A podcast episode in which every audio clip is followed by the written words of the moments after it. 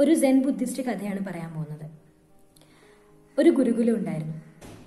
ആ ഗുരുകുലത്തിൽ ഗുരുവിന്റെ കീഴിൽ ഒരുപാട് വിദ്യാർത്ഥികൾ പഠിക്കാനുണ്ടായിരുന്നു. അങ്ങനെ ഒരു ദിവസം അതിലൊരു വിദ്യാർത്ഥി മോഷ്ടിക്കാൻ തുടങ്ങി.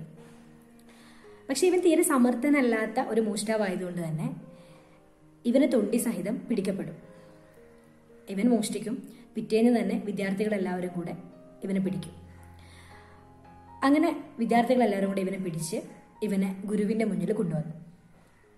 ഗുരുവിന്റെ മുന്നിൽ കൊണ്ടുവന്നപ്പോൾ ഗുരുവിനോട് പറഞ്ഞു ഇവനിങ്ങനെ മോഷ്ടിക്കുന്നുണ്ടെന്ന് പറഞ്ഞു. അപ്പോൾ ഗുരു ഈ വിദ്യാർത്ഥിയോട് പറഞ്ഞു ഇനി നീ മോഷ്ടിക്കരുത്.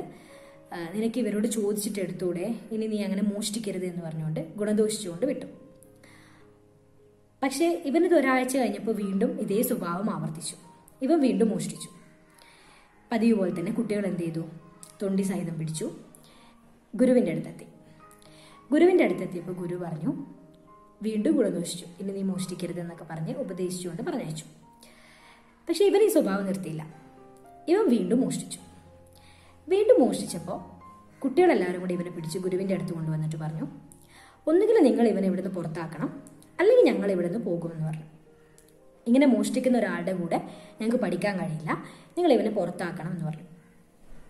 ഗുരു കുറച്ച് നേരം ഇങ്ങനെ ആലോചിച്ചതിന് ശേഷം കുട്ടികളോട് പറഞ്ഞു നിങ്ങൾ പോയിക്കോളൂ എന്ന് പറഞ്ഞു.